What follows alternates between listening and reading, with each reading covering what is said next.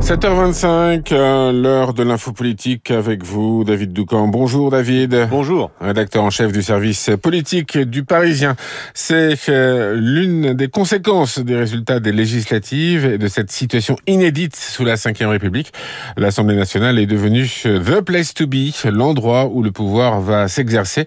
Et cela a des conséquences sur les ambitions des uns et des autres. Oui, euh, le ministère des Outre-mer, finalement, n'est pas le plus beau portefeuille qui soit, comme euh, elle l'avait dit au moment de sa nomination. Je parle de Yael Braun-Pivet, qui venait tout juste de prendre ses fonctions de ministre des Dom-Tom et qui, euh, tout d'un coup, est candidate à la présidence de l'Assemblée nationale, où elle sera, sauf énorme surprise, élue mardi prochain. Elle quittera donc le gouvernement au bout d'un tout petit mois. Devenir ministre n'est plus le Graal, constate un conseiller qui nous fait remarquer que Gérald Darmanin, pourtant place Beauvau, et numéro 3 dans l'ordre protocolaire, a lui aussi caressé l'idée du perchoir avant de finalement y renoncer. Les hommes et les femmes politiques vont là où le pouvoir s'exerce. Mais alors, où est le pouvoir dans le moment que nous traversons? C'est justement cela qu'on peine à voir, David. Absolument. Est-ce qu'il est à l'Élysée, comme nous en avions pris l'habitude? Il n'est manifestement pas à Matignon, comme dans une cohabitation. Est-ce qu'il est euh, à l'Assemblée, euh, comme sous les Troisième et Quatrième Républiques? En tout cas, le pouvoir législatif est soudain, nous confie un macroniste, beaucoup plus excitant que d'être ministre dans un gouvernement soumis à un risque permanent de déstabilisation. Plus excitant, mais inutile si exécutif et opposition ne parviennent pas à s'entendre pour avancer. Donc, reposons la question. Où est le pouvoir? Au moment où nous nous parlons, la réponse est un peu partout à la fois et donc nulle part. La France n'est pas euh, face à une crise institutionnelle. Nos institutions, forgées dans la tourmente de la guerre d'Algérie, en ont vu d'autres. Non, notre pays est confronté à une crise de leadership. Qui commande? C'est à cette question qu'Emmanuel Macron d'abord, mais les autres responsables politiques aussi vont devoir répondre et rapidement. Il faut vraiment l'espérer. Merci à David Doucan.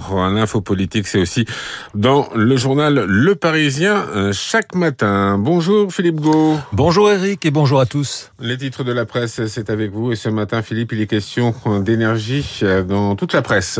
Oui, de gaz et de charbon, surtout avec le plan de la France pour éviter la pénurie de gaz, selon les échos.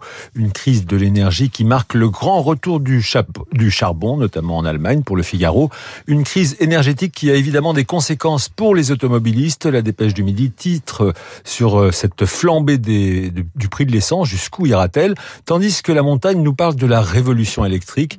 L'opinion propose une autre solution avec l'hydrogène vert, le nouveau haricot magique, un gaz encore marginal qui a le vent en poupe, même s'il reste très coûteux à produire. Et de la politique et du rugby également à la une de vos jours.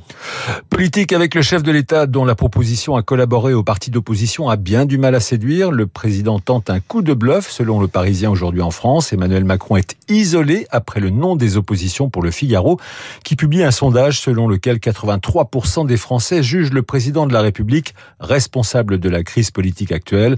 Et pour Libération, ce n'est pas Elisabeth Borne qualifiée de fantôme de Matignon qui va arranger les choses. La première ministre qui bégaye selon la Marseillaise. Côté rugby, rendez-vous au Stade de France ce soir pour la finale du top 14. Le grand soir pour le Castre Olympique, titre la dépêche du midi, alors que Montpellier en rêve selon le Midi Libre. Attention au choc prévient l'équipe. Merci Philippe Gau. Vous revenez à 8h30 pour votre revue de presse complète. Ce sera avec euh, Renaud Blanc, bien sûr. Bon Renaud, bonjour. Bonjour Eric. La matinale de Radio Classique continue avec vous. Et quel est votre invité ce Le climatologue Hervé Le Treut, après la canicule, les orages et la grêle, pas un jour sans que Météo France déclenche des alertes oranges, voire rouges. Hervé Le Treut pour évoquer euh, ces changements climatiques et leurs conséquences euh, sur nos vies de tous les jours, la transition écologique en France et l'exode climatique qui a déjà commencé dans certains pays du monde. Hervé Le Treut, mon invité, 8h15 dans le studio euh, de Radio Classique. Une demi-heure plus tard, vous retrouverez Guillaume Durand pour Esprit Libre.